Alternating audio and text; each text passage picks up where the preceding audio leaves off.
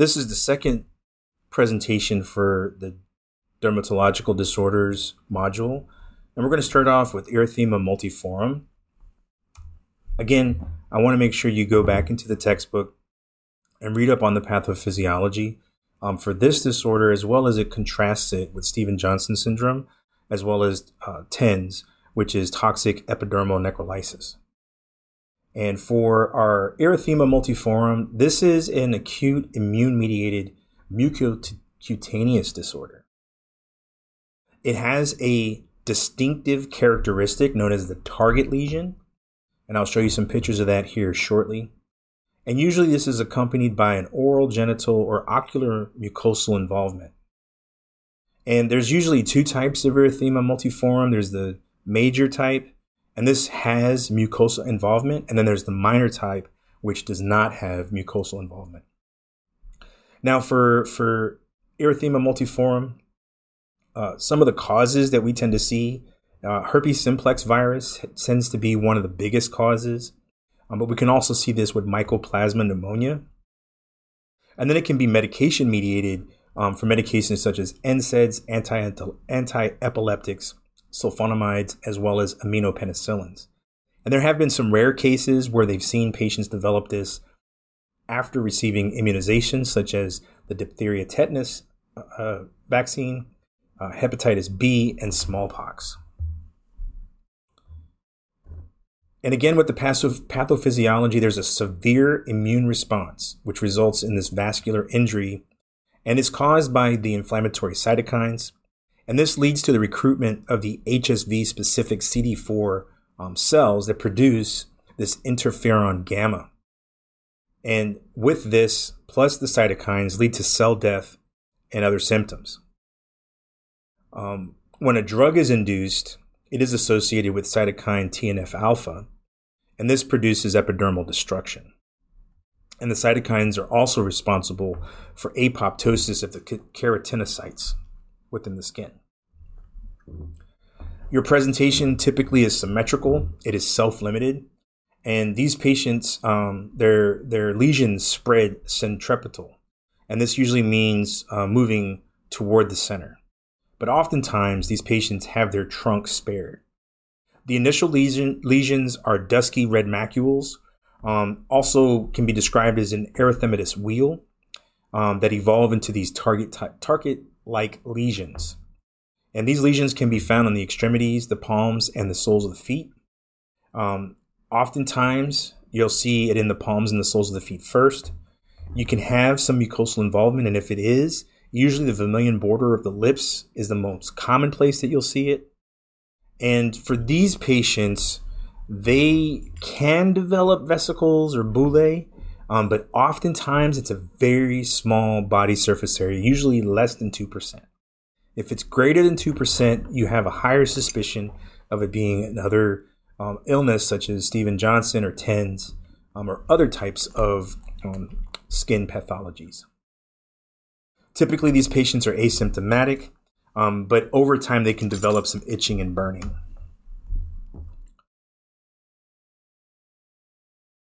The mucosal involvement usually um, is in about 25 to 60% of these patients, and most often it occurs in the oral mucosa there is no typical prodrome for these patients. Usually, they'll have an infectious disease um, that has been going on for some time, and three to seven days later, they will develop these lesions. And it's usually, like I said, it was self limited. They resolve in about one to two weeks. There is a very small subset, subset of patients that can have frequent episodes or chronic episodes. Your differential diagnoses is going to include urticaria, fixed drug eruptions, Steven Johnson syndrome, and toxic epidermal necrolysis. Now, I'm going to talk a little bit in more detail about Steven Johnson syndrome and TENS, um, just because this often can be mistaken for these two types of illnesses, and I'll talk about some distinctive characteristics that can help you determine between the two. So, initially, when you have Steven Johnson, first of all, let's talk about Steven Johnson syndrome and TEN they're essentially the same disorder. The difference being that with Steven Johnson, you usually have a much smaller body surface area that is involved, and that usually includes about 10 to 30%. If it's greater than 30%, then the diagnosis shifts into this toxic epidermal necrolysis. And it can be more problematic as it involves more body surface area because we know that the skin has a lot of functions, such as protecting protecting from infection. It helps regulate temperature. Um, there's a um, and it helps with um, retaining your body fluids. Know, when you lose that protective layer, you tend to lose a lot of fluids. So we have to be very careful when we're looking at our diagnoses, making sure we're making it appropriately, and we're not confusing this with um, erythema multiforme and not confusing that with Stevens-Johnson syndrome or TENS. So initially, these patients will present with um, mucosal mucosal erosion and an atypical target lesion. They can have a widespread of epidermal uh, mucosal membrane necrosis, and they have symptoms prior to this skin reaction, to these skin eruptions. Typically, they can have a relatively high fever, sore throat, arthralgias, uh, vomiting, and diarrhea. They also have what is known as a positive Nikolsky sign. And this is where you touch this the epidermal layer of the skin with your hand. And if you can retract the skin slightly, and it starts to slough off, that's a positive Nikolsky sign. Um, and we see this in almost all patients with Stevens-Johnson's and TENS, 93 to 100%, um, who have two or more mucosal surfaces involved as well. So that's how you kind of can determine the difference between the two. Again, here's a nice picture of erythema multiforme with the target lesions um, and they look like little bullseyes, perfect little round targets. Again, with Stevens-Johnson syndrome, and as you can see here on the screen, you could see how the skin is is basically sloughing off. This would be a positive Nikolsky sign. This is a again a more severe in a patient that has it um, in a larger. So this is just showing a picture of the hand, but they have a much much more uh, involvement on their skin. Again, with these patients, you want to obtain a very good history. You're going to want to get cultures of the lesions, both bacterial and viral. Again, because there's such a high suspicion of herpes simplex virus with um, erythema multiforme, you're going to want to go ahead and grab that HSV PCR. You're going to also look for some of your um, inflammatory markers too. So checking an ESR, CRP are, are helpful. You can have an elevated white count as well because of the inflammatory process that's going on. And these patients, because of um, the degree of lesions, you're going to want to check electrolytes. Um, and you may even need to do a skin biopsy. Oftentimes, when you involve or consult dermatology um, or even surgery, they're going to want to get a skin biopsy to help um, with a diagnosis or to see if there's any bacterial involvement as well.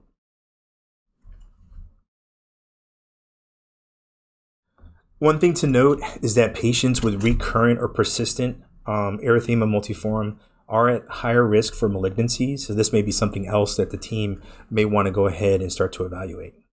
Your treatment plan is going to include uh, supportive management, and oftentimes, in you know, in the literature, they'll they'll have some um, topical emollients, um, antihistamines, NSAIDs, um, and even steroids to help with some of the skin irritation or discomfort that they might be experiencing from the lesions.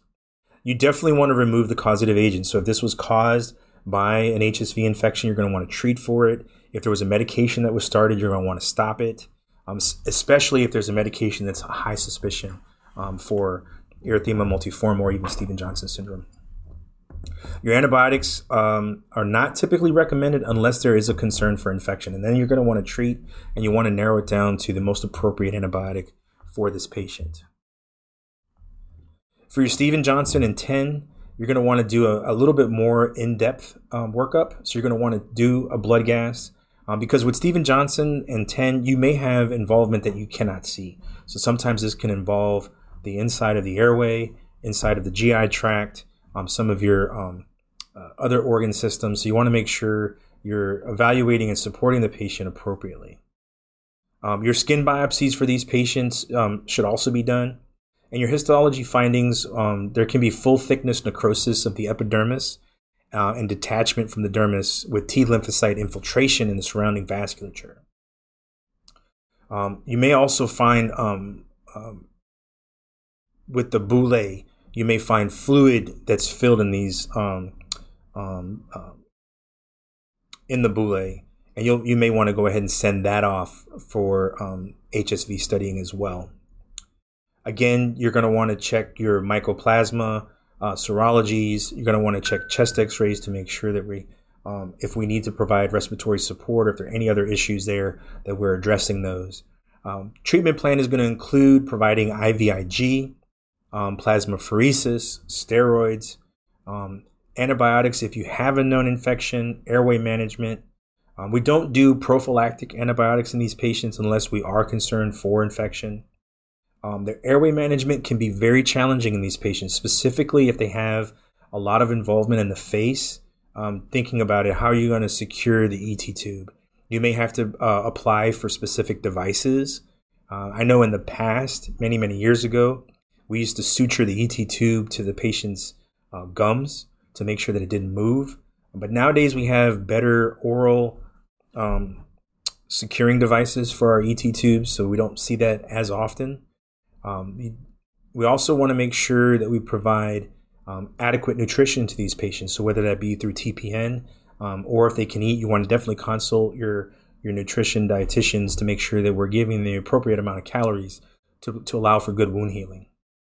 And other consults, you know, they're all listed here on the slide, um, but you may need to involve surgery, um, infectious disease, ophthalmology if you have eye involvement, um, all of your different therapy groups, such as physical therapy, occupational therapy, speech therapy.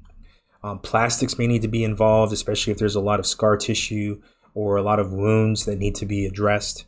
Um, and then, of course, if you have any other systemic involvement, you may you may be required to involve other um, consulting services.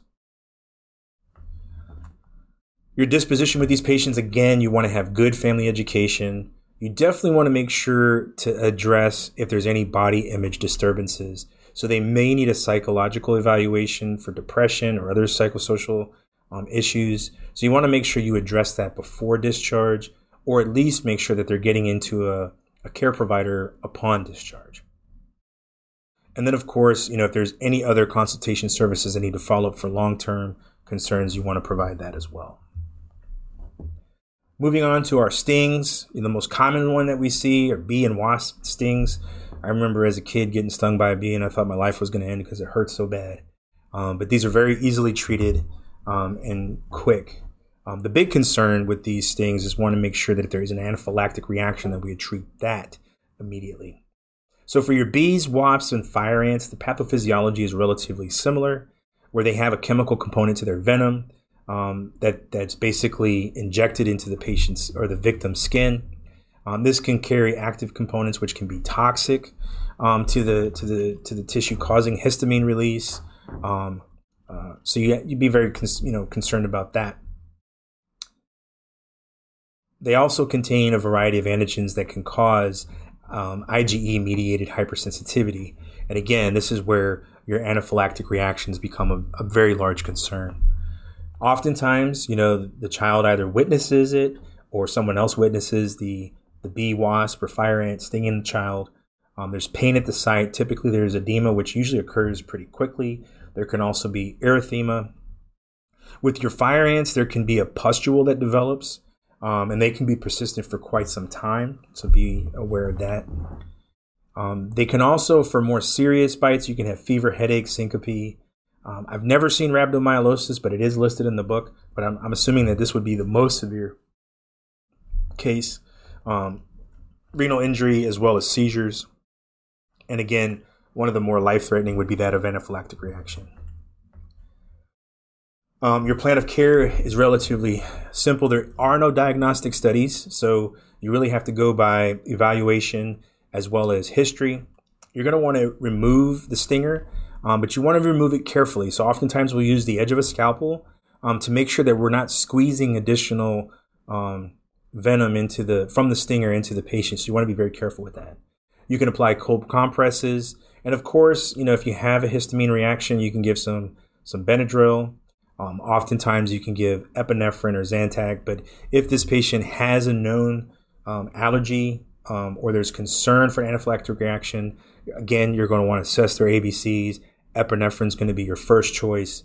Um, and usually we give that subcutaneously, but if it's you know significant enough, you may need to give it um, intravenously. And of course, you're going to want to observe these patients closely, um, and they may even require um, an ICU stay um, just for at least very minimum observation. Next, we have your scorpion bites. Um, the one scorpion that we are concerned about here in the States is the bark scorpion, which has a, uh, various different uh, neurotoxins. And these neurotoxins essentially will open up the sodium channels and they basically affect the sympathetic and parasympathetic neurons, um, which can lead to cholinergic and adrenergic crises.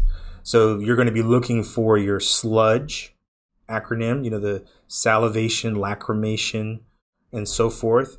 And then your cholinergic crisis where they become, you know, dry as a beet, um, no, excuse me, dry as a bone, red as a beet, mad as a hatter, um, those kind of things. So you want to look for those type of symptoms as well. Um, the textbook also talks about grading the the how the patient is um, presenting. Um, so if a grade one presentation usually is just pain or paresthesias at the site, if that starts to remove proximally, then it, it increases to a grade two. If they develop any type of skeletal neuromuscular dysfunction or cranial nerve dysfunction, um, that becomes a grade three. And then grade four includes both skeletal and cranial nerve dysfunction. Um, your plan of care is going to be analgesics, um, tetanus prophylaxis if they um, if they if they need it. Um, benzodiazepines you can use for um, neuromuscular pain or cr- uh, cramping. We can also give them if they have an adrenergic adre, adrenergic uh, response. You can put them on a beta blocker, and one that's quick acting would be esmolol, you can put them on an esmolol infusion. And if they have a cholinergic response, you can treat that with atropine. And we did discuss this before um, in our previous lectures. And again, they do have an antivenom, but this is really reserved for patients that have a grade 3 or grade 4 reaction. Next up are our jellyfish. We see this a lot here in Florida because we have plenty of beaches. And these, um, these fit, the, the jellyfish essentially um, delivers its venom through its tentacles um, known as their nematocytes.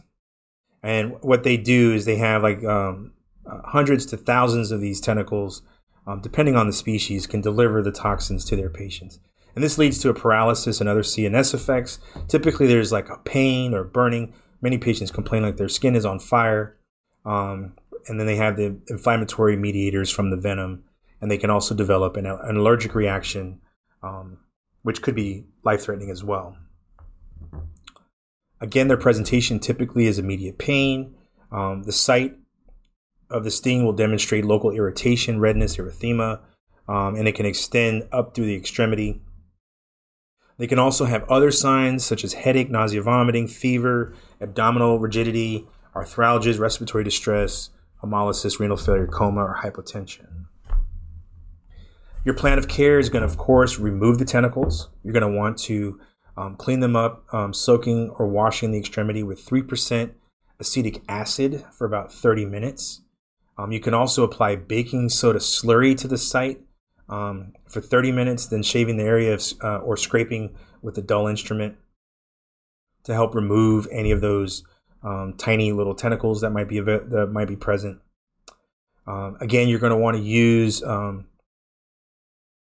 seawater um, or normal saline um, to help rinse um, the skin. Again, treat any localized pain.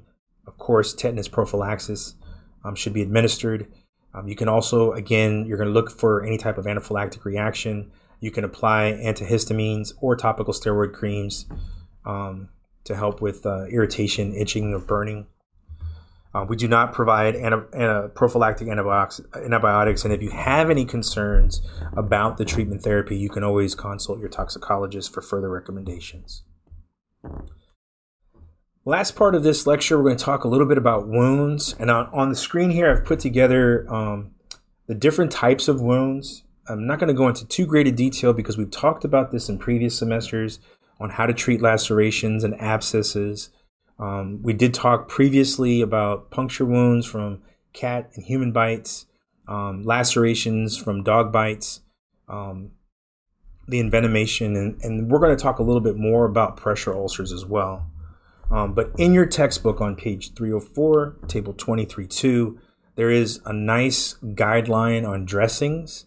Um, it'll help you determine what type of dressing or what type of wound management you're going to want to do for various different wounds that we, we see. So please review that and take a look at that. Next, we're going to talk about pressure ulcers or pressure injuries. And the textbook does a beautiful job defining this. This is damage to the, the underlying skin and underlying soft tissue over a bony prominence related to a medical or other devices. And we stage these in various stages, stage one through four. Then there's also the unstageable and then the, t- the deep tissue injury.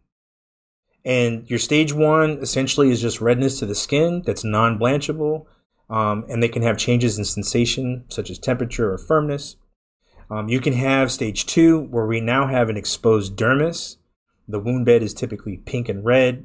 Um, oftentimes it's moist, and it, it could even present as a blister initially, or present as a blister that's ruptured. Your stage three is going to show adipose tissue um, with the visible ulcer. There can be sloughing and eschar also present. And the stage three is where we could start to see tunneling um, that could be present. And This is where you don't see the depths of the injury other than through inspection or debridement. Your stage four are your full thickness, and this is where you have an exposed fascia, muscle, tendon, ligament, cartilage, or bone. Your unstageable ones are the ones that have um, a full thickness uh, presentation to them, but because there's significant eschar tissue, you can't determine how deep it is because you don't have enough accessible um, tissue to look at. And then, of course, your deep tissue injuries. This can be intact or not intact. These can have multiple color presentations, such as you know red, maroon, purple discoloration, or epidermal separation. Your plan of care. So the, the the textbook does a nice job talking about how to treat your pressure ulcers. We typically don't um, want to put any type of antiseptics on the skin because it can cause further destruction of the tissue. Um, it does recommend using um, a Dakin solution, but you want to use that with caution again. Oftentimes, these wounds need to be debrided so that we can get the old tissue out and allow, allow for good granulation of the wound um, so that we can have proper healing for it. You definitely want to consult your wound care team. Almost every institution in the country now has a wound nurse or a wound nurse practitioner or even a surgical team that might specialize in pressure ulcer wounds um, to come in and give you recommendations not only on frequency of, of, of treating, um, but also what type of, of dressings would be appropriate and how to go about making sure that we show improvement of this, this uh, pressure injury. Um, you definitely want to assess for um, infection, so that may mean going ahead and getting cultures of the wound. Um, oftentimes, we can put topical antibiotics to the skin um, to help. But the one antibiotic that we do not recommend for neonates and very small children is sulfa, um, uh, silver sulfadiazine, um, because of the risk of them absorbing the medication, they can become toxic from it. And then, of course, you know, depending on the extent of the wound, you may um, need a wound vac, and oftentimes the wound vacs are um, assessed and applied by the surgical team. Um, so you may need to consult them to come in if you feel that the wound is deep enough that may require a wound vac um, to apply negative pressure to allow for good wound healing. And then you want to do some good education with the staff and caregivers, making sure that we're positioning these patients and repositioning them every two hours or more frequently. I could tell you that our cardiac population, when they have very poor perfusion, um, they are extremely high risk of, of pressure injuries. So we may even want to turn them even more frequently, um, depending on what we're doing as far as care.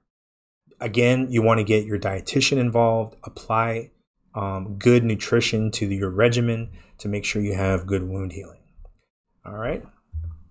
So this ends the second module. All right. You guys have a good one. And please do not hesitate to reach out if you have any questions or concerns.